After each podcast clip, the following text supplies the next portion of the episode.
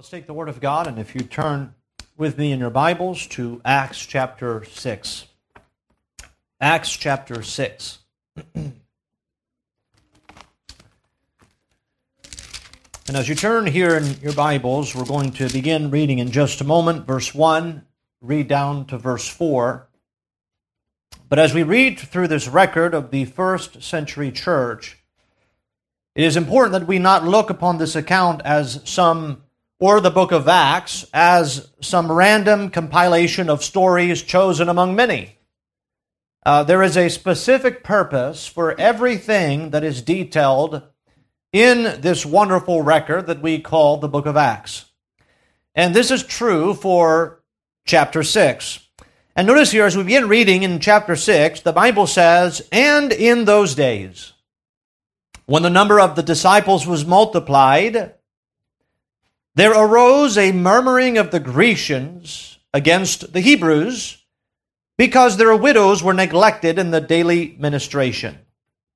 Then the twelve called the multitude of the disciples unto them and said, It is not reason that we should leave the word of God and serve tables.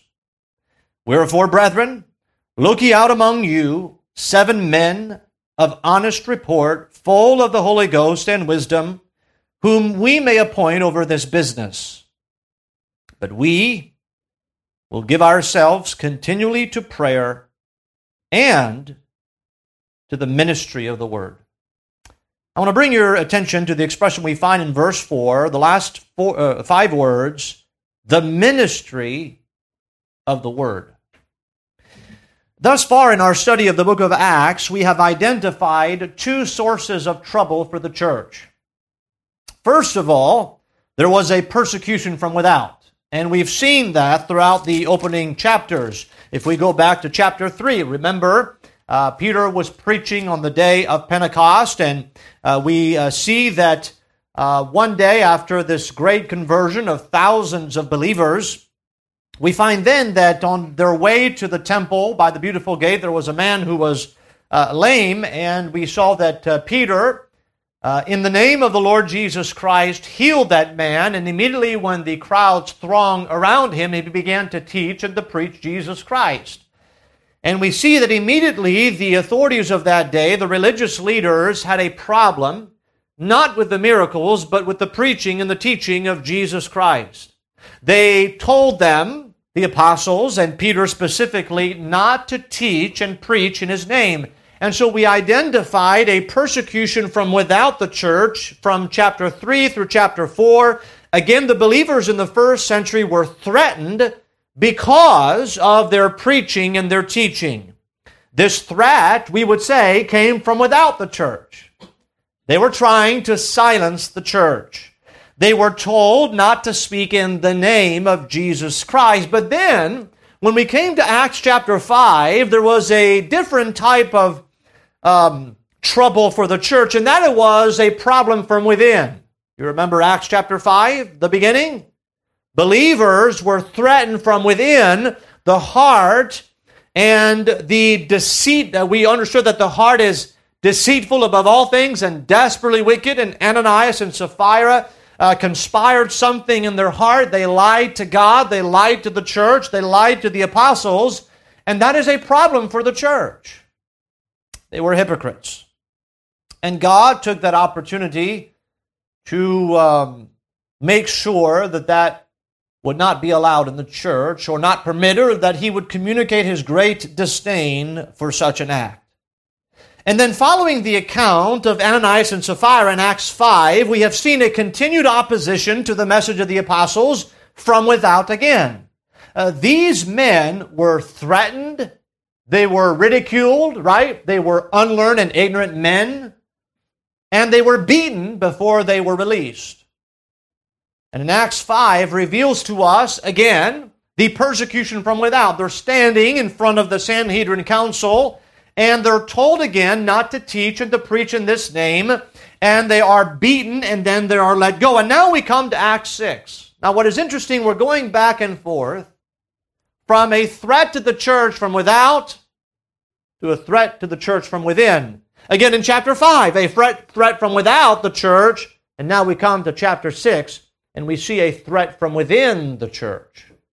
Once again, we find trouble within the church. In Acts 5, the trouble was lying, or hypocrisy, or pretense, or deception. We come to uh, chapter 6 and we identify this problem, according to verse 1 of chapter 6, as a murmuring. That is a trouble in the church. Isn't it interesting that things have not changed? we are here in the 21st century and we are still dealing with the same problems that the first century church dealt with. And so it is important for us to see here the problem of murmuring. However, I don't want us to focus on the murmuring of the Grecians as much as I want us to focus on the response of the apostles to the murmuring.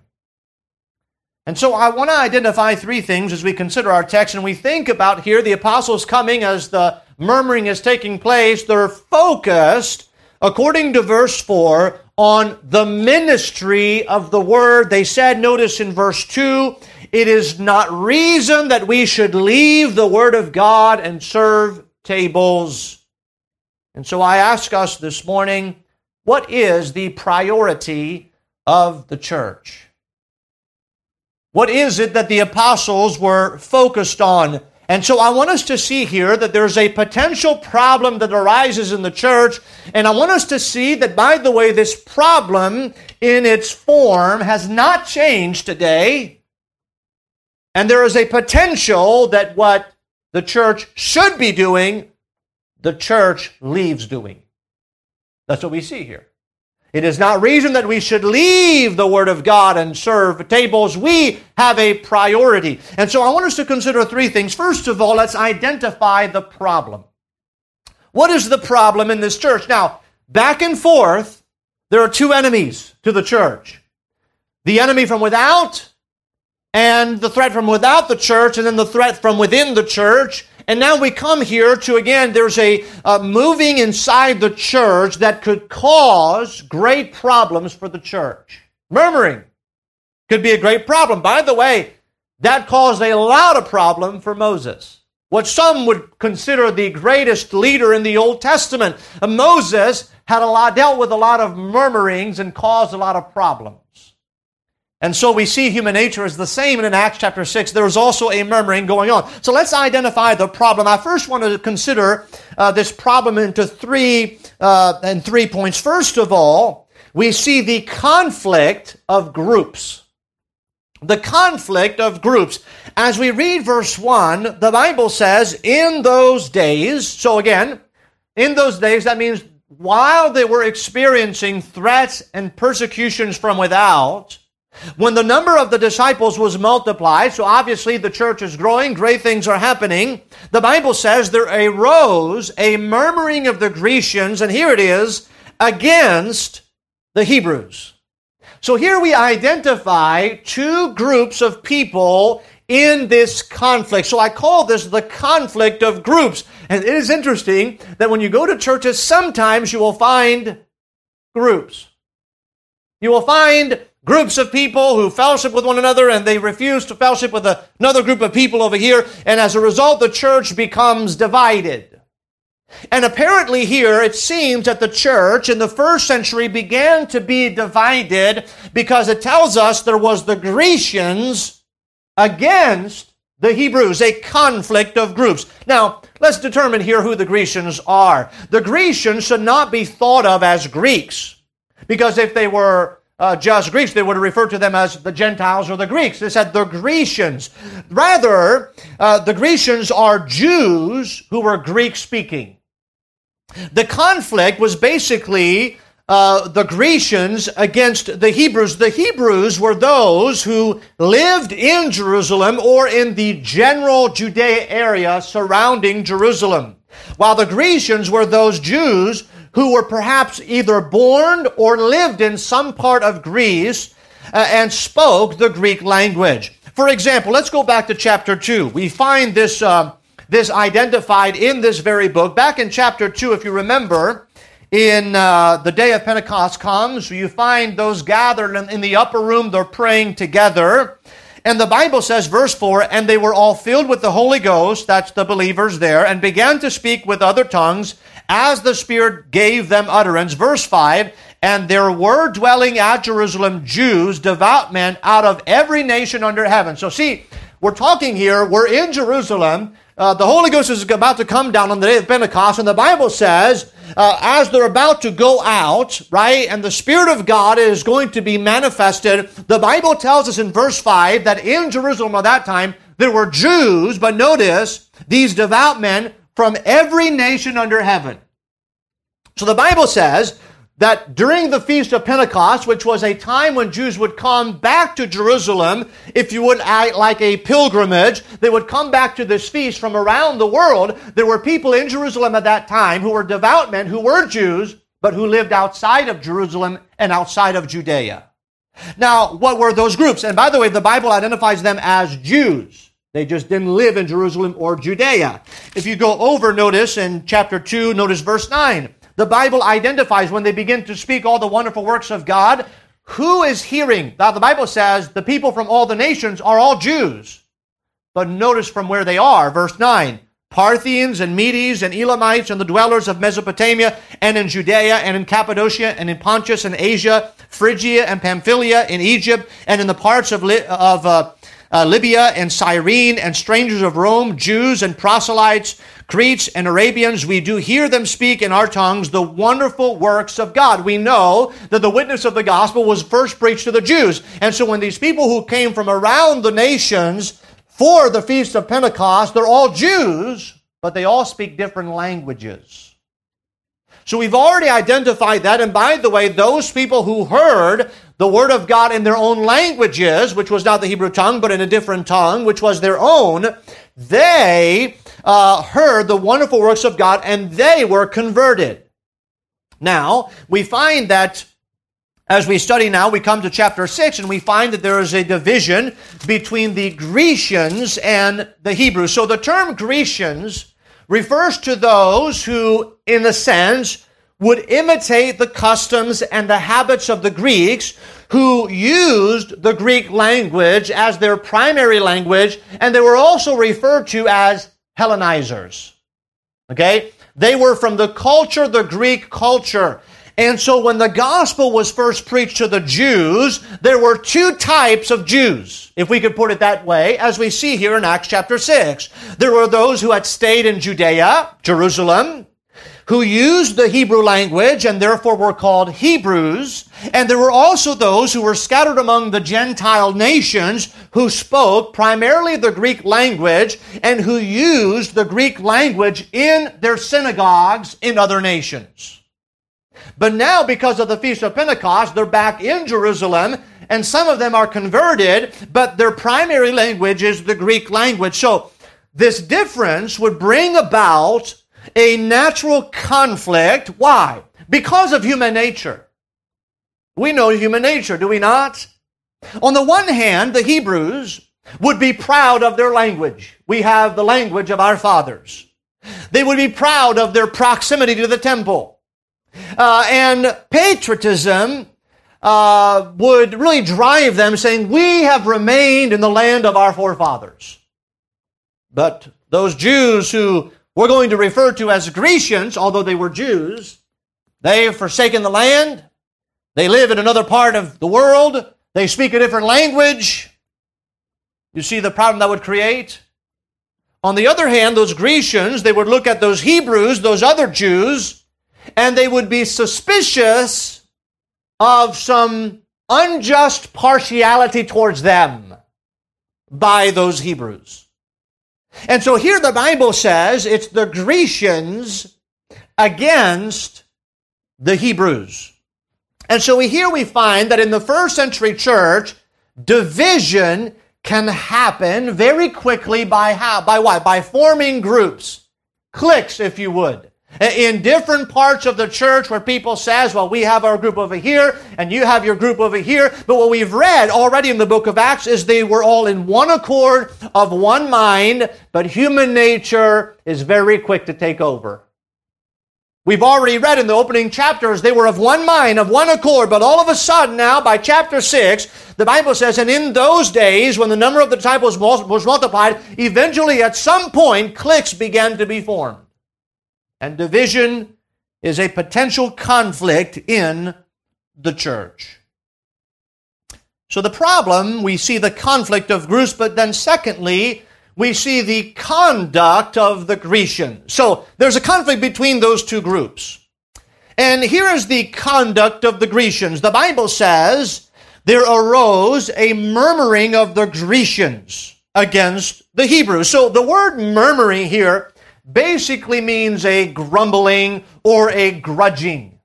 Uh, they were going around basically complaining about some unfair treatment here towards their widows. Now we understand here that this murmuring has, is mentioned in other parts in the Bible. We all, already identified in the Old Testament. Murmuring was condemned of God, and God judged the children of Israel for murmuring against Moses and against the Lord. So it is a serious thing. Furthermore, in Philippians chapter 2 verse 14, Paul instructed the church at Philippi when he says, do all things without, what's the word? Murmurings and disputings that ye may be blameless and harmless, the sons of God, without rebuke in the midst of a crooked and perverse nation. So he says, look, the nation is crooked, the nations are crooked and perverse. Don't be like them. Don't be crooked, don't be perverse. Be, do all things without murmurings. Uh, he says, Among whom ye shine as lights in the world, holding forth the word of life, that I may rejoice in the day of Christ, that I have not run in vain, neither labored in vain. And so the conduct of the Grecians is their murmuring. And you know what that means? They were going around, and the murmuring, notice, was against the Hebrews. So you know what they were saying? Based upon the text. Because their widows were neglected in daily ministration. So this is what is intimated in this verse. The Grecians would go to another Grecian, and he said, Hey, I think that the Hebrews those who are still dwelling in the land, I think they're too proud.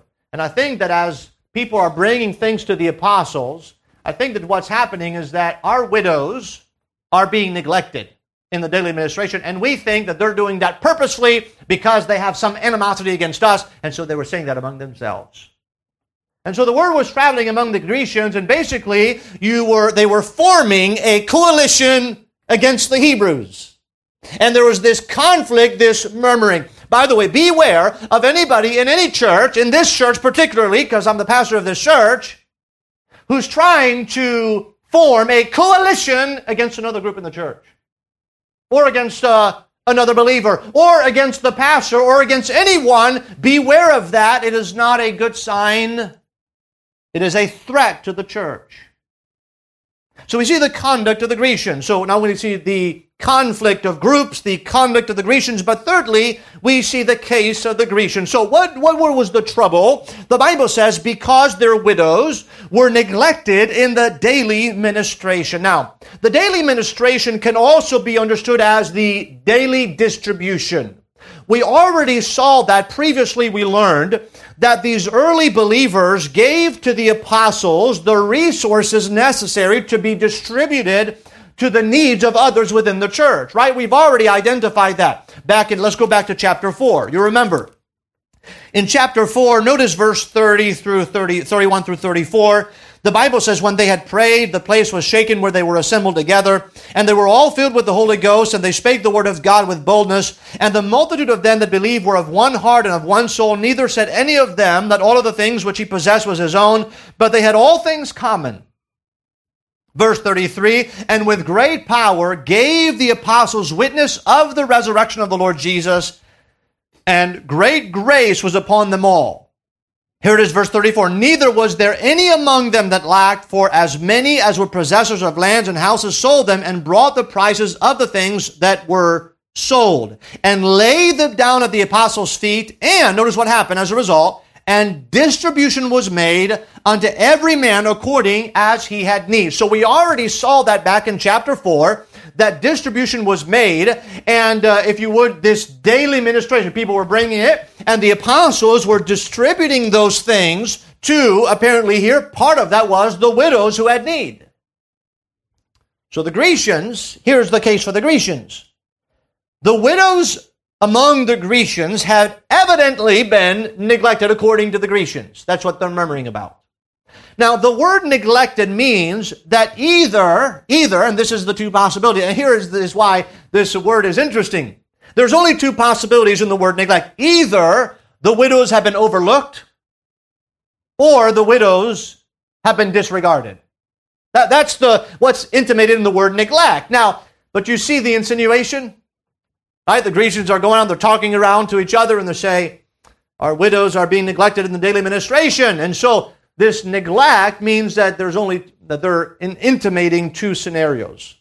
Either they're being overlooked or they are being discarded. Now, I believe because of the murmuring against the Hebrews, they thought that they were being discarded. Right? Not just overlooked, but completely discarded. And so that is, if you would, the case of the Grecians. What is interesting is the Bible does not give us the answer as to whether the widows were being overlooked by mistake or whether they were being disregarded. We don't know the answer. So, what, what's the answer, Pastor? And here it is. Sometimes I have to say, I don't know. I don't know whether they were being completely discarded by the Hebrews or whether it was just an oversight. But that is the problem, the potential of the problem.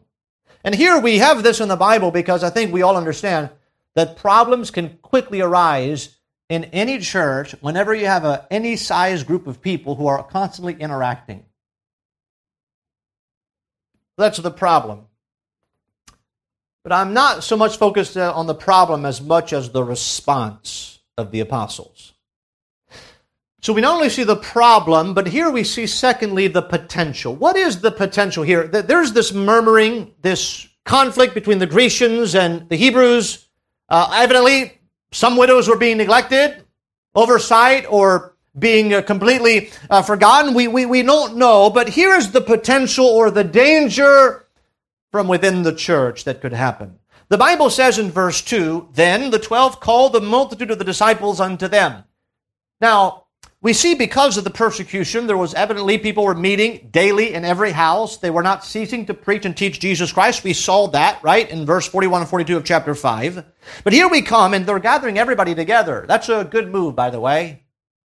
They're not grabbing a select few people. They're, they're inviting the multitude to come together and to deal with this issue. But here is how they're going to handle it. Notice they say, they said, it is not reason that we, refers to the apostles, should leave the Word of God and serve tables.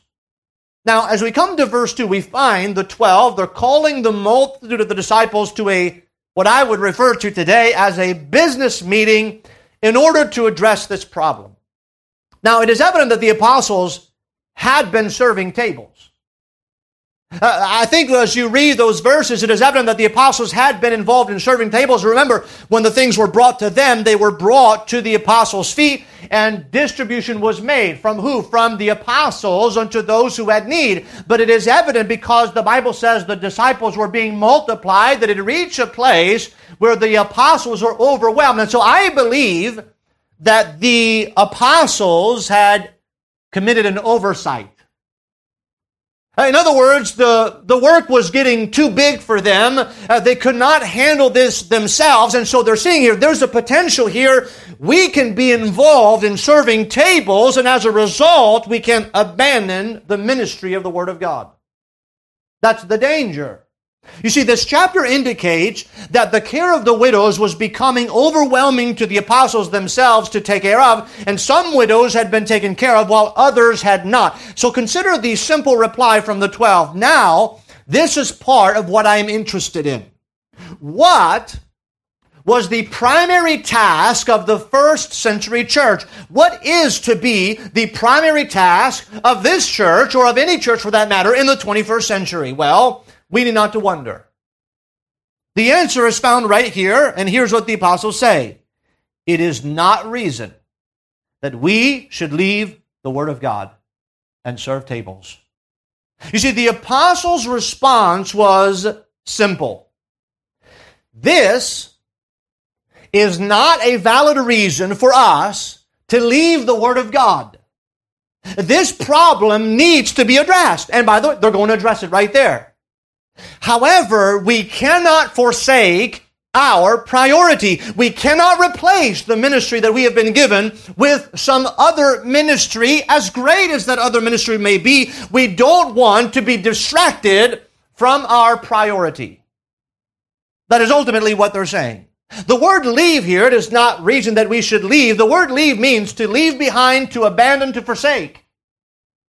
We can't do that, the apostle said. And if we are so consumed with serving tables, and if we're running around everywhere trying to serve tables, in uh, what's going to happen in effect is we are going to abandon, we're going to leave behind, we are going to forsake the ministry of the word. Now, it is sad to see that many churches have abandoned the ministry of the word. Uh, what we find here in the book of Acts is daily and in every house they ceased not to teach and preach Jesus Christ. So it seems that the, the, the main priority of the first century church was to teach and to preach Jesus Christ, whether it was at the temple, whether it was in every house. The Bible says in Acts chapter 2, when the believers were converted, they sat at the apostles' feet, they were learning and being taught the doctrine of the Word of God, and they wanted to soak everything in. But today, churches have abandoned the ministry of the Word, and now churches are relegated to now, and I'm not sure what pastors are doing today. Because pastors are not visiting their people anymore. But it's not like they're preaching either. The church has become a one week meeting where the preacher gives a little 20 minute soliloquy and that's it. And I'm thinking, what do you do? What does the preacher do? What does the man who is called of God to preach the gospel to every creature, to be instant in season, out of season, to reprove, to rebuke, to exhort with all long suffering and doctrine, what is the preacher doing? And I say that churches, generally speaking, have forsaken, they've abandoned the ministry of the Word of God. And we must also at the same time be reminded what is the church supposed to be involved in? As a priority. Yes, we see the care of the needy was undertaken by the church. However, that was not the first priority of the church. The apostles said, We can't leave what we're doing. That is the priority. Uh, now, here's the connection. Do you remember what the Sanhedrin council t- told Peter? Stop preaching in the name of Jesus Christ. And in the sense here, the apostles are saying the same thing to the church. They're saying, don't tell us to stop teaching and preaching Jesus Christ. There was a potential from without that they would stop preaching and teaching Jesus Christ but there was also a threat from within. Now, not where they say directly, don't preach and teach Jesus Christ, but where you give something to the apostles where they're not doing it anymore. Where they've replaced some uh, uh, subsidiary thing for what they should be doing as a priority. And they say, we cannot be distracted. Now, during the ministry of the Lord Jesus Christ, many people try to trick him, try to ask questions. I want to bring you to one particular conversation in Luke chapter 12. If you turn with me in the Gospel of Luke and chapter 12, Jesus Christ is teaching some wonderful truth to his disciples. And what we're going to find in the middle of this chapter is someone is going to ask an unrelated question to the Lord Jesus Christ. Uh, in other words, uh, attempting almost to distract him. And notice how Jesus is going to respond. Notice with me Luke 12. Let's begin reading in verse 1. The Bible says here, in the meantime, when there were gathered together an innumerable multitude of people, insomuch that they trod one upon another, there were, right, so many, they were bumping into each other, they were walking all over each other. He began to say unto his disciples, first of all, Beware ye of the leaven of the Pharisees, which is hypocrisy. For there is nothing covered that shall not be revealed, neither hid that shall not be known. Therefore, whatsoever ye have spoken in the darkness shall be heard in the light, and that which ye have spoken in the ear is is um, in closets shall be proclaimed upon the housetops. And I say unto you, my friends, be not afraid of them that kill the body. After that ye have no more that they can do. But I will forewarn you whom ye shall fear. Fear him which after he hath killed hath power to cast into hell. Yea, I say unto you, fear him. Are not five sparrows sold for two farthings? and not one of them is forgotten before God. But even the very hairs of your head are all numbered. Fear not, therefore, ye are of more value than many sparrows. Also I say unto you, whosoever shall confess me before men, him shall the Son of Man also confess before the angels of God. But he that denieth me before men shall be denied before the angels of God. And whosoever shall speak a word against the Son of Man, it shall be forgiven him. But unto him that blasphemeth against the Holy Ghost, it shall not be forgiven. And they, uh, and when they bring you unto the synagogues and unto the magistrates and powers, take ye no thought how or what think ye shall answer, or what ye shall say. For the Holy Ghost shall teach you in the name, uh, in the same hour, what ye ought to say. Now, Wonderful truth Jesus Christ is teaching, right? Uh, God's going to take care of you. He's going to take care of your need. Uh, don't fear those who have the power to take your life away. Fear the one who has the power to cast both your soul and body in hell. And then someone raises up a question in verse 13. Totally unrelated. Notice verse 13. And one of the company said unto him, We don't know who this man is, Master, speak to my brother that he divide the inheritance with me. And we're like, What? What are you doing? Like, what are you talking about? And he said unto him, Man, who made me a judge or a divider over you? Basically, what Jesus is saying, is saying here is, I'm not here to answer that question. I'm not your judge in this matter. And verse 15, and he said unto them, Take heed and beware of covetousness. For a man's life consisteth not in the abundance of the things which he possesseth. And he spake a parable unto them, saying, The ground of a certain rich man brought forth plentifully. And he thought within himself, saying, What shall I do, uh, because I have no room where to bestow my fruits? And he said, This will I do. I will pull down my barns and build greater, and there will I bestow all my fruits and my goods. And I say, uh, and, and uh, I will say to my soul, Soul, thou hast much goods laid up for many years. Take thine ease, eat, drink, and be merry. But God said unto him, Thou fool, this night thy soul shall be required of thee then whose shall those things be which thou hast provided? So is he that layeth up treasure for himself and is not rich toward God. So basically, this interruption here, Jesus Christ is teaching some wonderful truth, and someone comes along and says, unrelated, right, trying to distract the Lord. Well, uh, inheritance is not divided between me and my brother. Can you fix that? And Jesus goes on, and what was the mindset and the priority of that man? It was the temporal and the physical. Jesus goes on in response says, Beware of covetousness.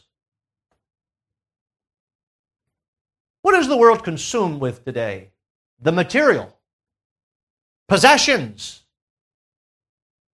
It is interesting today that uh, uh, people say, "Well, look at uh, look at the world, and we have to set up a society where we take care of everybody's needs." And people say, "Well, where did that originate?" I'll tell you where that originated. It originated with the church.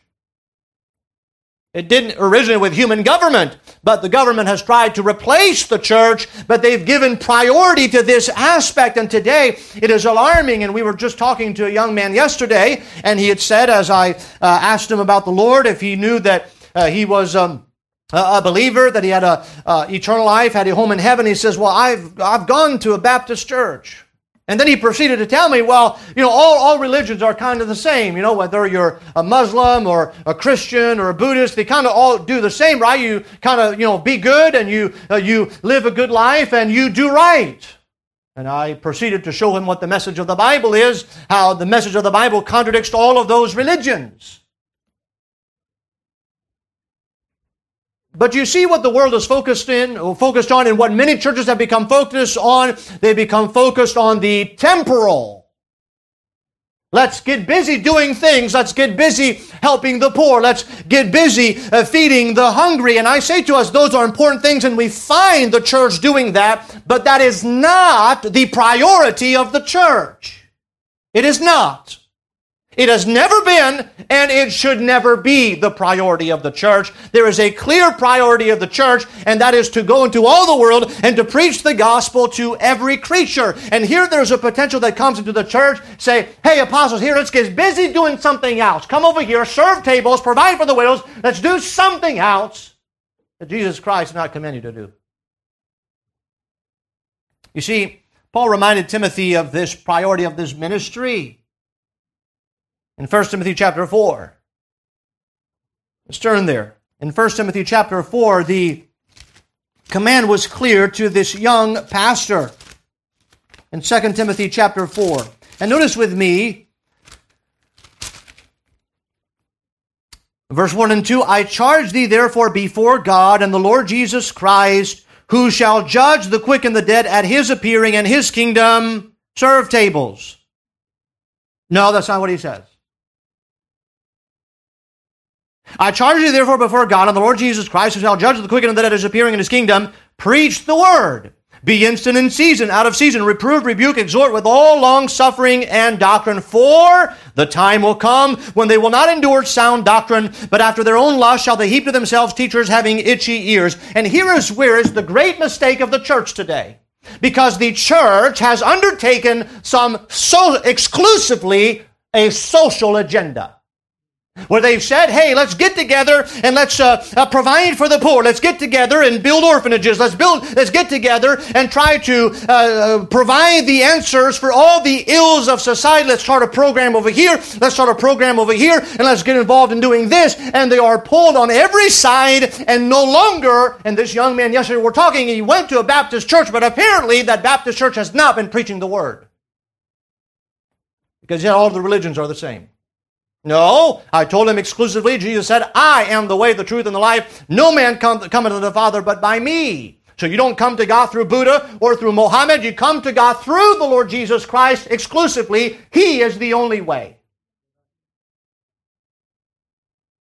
And I want you, I want to show you why this is the great mistake of churches today when they've undertaken a social priority and as a result they've abandoned the Word of God or they may sprinkle it on top and say, well, let, us you know, throw it out there, just here, a word here and a word there and throw it a kind of little, nice little poem uh, to try to, you know, uh, try to provide some spiritual experience for people.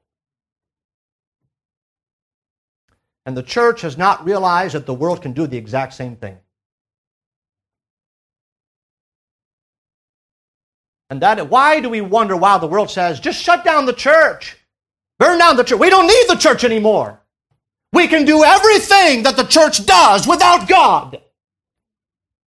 Isn't that the message of the world? And here the apostle says we can't abandon the word of God. That is our priority. Now, if we end up serving tables and providing for the village, that's wonderful, but that is not our priority. That comes out of our ministry. It is part of what we do, but it is not what the church is about. Not at all. And if the church becomes about serving tables and providing for the poor, the church has just does exactly what the world does and what the world has always done and the church becomes irrelevant in the 21st century.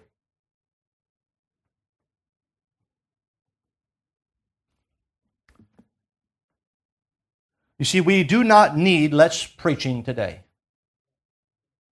We need more preaching. A survey was conducted in a church, large church, and their services were uh, rather long, and they had their worship time, uh, which took the bulk of the service. And um, the praise team came to the pastor and asked the pastor if they could uh, incorporate a skit for the service. Now, you know, I've, I like skits. I've seen skits before. That's nice and entertaining, but they want to do that in a church service, a skit. Well, the skit's going to be about 15, 20 minutes. And so they did a survey among the church. And they asked all the churches and they, all the church members, and they said, okay, here are the options. Select which one you want. Let's cut time from the praise and worship time so that we can do the skit. Let's leave the skit out or cut from the preaching time, knowing that the preaching time was already only 20 minutes and the worship time 45 minutes. You know what the overwhelming majority of the church decided to? Cut from the preaching time.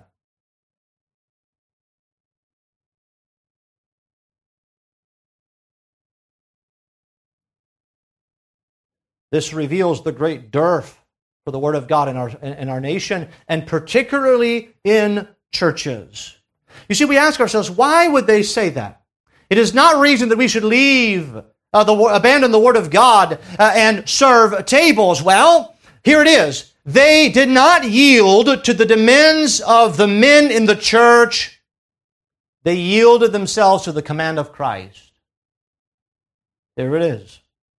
They did not give priority to the physical needs of men. They gave priority to the spiritual needs of men. If you look at the accounts as we look at those things, notice here, if you let's go back to Acts, and I want I want us to go back and forth and see here what has happened here in those uh, first times there in the early church. Let's go back to Acts 4. In Acts chapter 4, if you remember, Acts 4, verse uh, 17, the Bible says here, Again, they're in the Sanhedrin council. They said, "But it has spread no further among the people. Let us straightly threaten them that they speak uh, that they speak henceforth to no man in this name." And they called them and commanded them not to speak at all, nor teach in the name of Jesus. But Peter and John answered and said unto them, "Whether it be right in the sight of God to hearken unto you more than unto God, judge ye. For we cannot but speak the things which we have seen and heard." We can't. We get it. We can't do anything else. The lady that called last night, she was Jehovah's Witness. She said, this is what she said when she received a tract on her doorstep. I didn't know churches were doing that anymore. And I thought to myself, you're correct. They don't. But we do. Now, it's not, it's not some claim to boast about. It's just simply us being obedient to the Lord. Go to chapter 5, verse 28. Remember, now the, Peter stands, they're caught again saying, Did we not straightly command you that ye should not teach in this name? And behold, ye have filled Jerusalem with your doctrine and intend to bring this man's blood upon us. They did not fill Jerusalem with their doctrine by serving tables. They filled Jerusalem with doctrine by preaching and teaching the word of God. And we go to chapter 5, notice verse 30. The reply from Peter is this, verse 30 of chapter 5. The God of our fathers raised up Jesus, whom ye slew and hanged on a tree. Him hath God exalted with his right hand to be a prince and a savior for to give repentance to Israel and forgiveness of sins. And we are his witnesses of these things, and so is also the Holy Ghost, whom God hath given to them that obey him. And so that's why he said in verse 29, we ought to obey God rather than men. We're going to obey God. And in chapter 6, that's exactly what they're saying to the church. We cannot leave the Word of God to serve tables. We should obey God rather than men. Now, by the way, they're going to make a way to provide for the widows, for the daily. That's going to happen. Just not going to happen by the, with the, the apostles. You see, Peter was undeterred from preaching the gospel of Christ when he was brought before the Sanhedrin Council. And now Peter is undeterred from preaching the gospel of Christ when confronted with murmuring believers. Peter was indeed saying, Are you telling us, talking to the church, are you telling us that we should be serving tables and not be telling people about Jesus of Nazareth? Is that what you're saying? You see, that is the potential. So we see the problem, the potential, but lastly, and we're done, we consider the priority. Notice verse 4. Now, I'm going to deal with the appointment of the deacons and what they set up in the church and who they selected next week. But here, notice verse 4. But we will give ourselves, here it is, continually to prayer and to the ministry of the word. And here's the bottom line, and I'm done. It is always wrong to put man before God. It is always wrong to put man before God. Luke 4 4 says, Man shall not live by bread alone, but by every word that proceedeth out of the mouth of God. In Amos, it was mentioned this week during our missions conference, Amos 8 11, the Bible says, Behold, the days come, saith the Lord, that I will send a famine in the land, not a famine of bread, not a thirst for water, but a famine of hearing the words of the Lord. There is a great famine in our land. Why have churches become so corrupt? Because they've departed, they've abandoned the Word of God. And now it sits in a shelf. Every once in a while they bring it out and, and read it or, you know, uh, spiritualize it or poemize it. I don't know if that's a word. But they've abandoned the Word of God to give priority to other things. And there is a famine of the words of the Lord. And so I say here for First Day Baptist Church, if someone says, Well, Pastor, what, what, what, what's our priority as a church? What are we all about? And I'll tell you what we're all about. We should be all about is the ministry of the Word. Now, they also say we will, must give ourselves continually to prayer and to the ministry of the Word. The world is consumed with the temporal and the physical. And the priority of the church, as we think about our gospel witness, is the fact that they're going to die one day and they're going to stand before God, a holy judge. And for the Christian, it is much more important to think about our spiritual condition than it is for us to think about our physical well being. See, those things are natural to us, but it is clear that in the first century church, their priority was unmistakable. Their priority was this the ministry of the word. Now, so we, every time we meet, somebody preaches. You're right. But that's good, isn't it?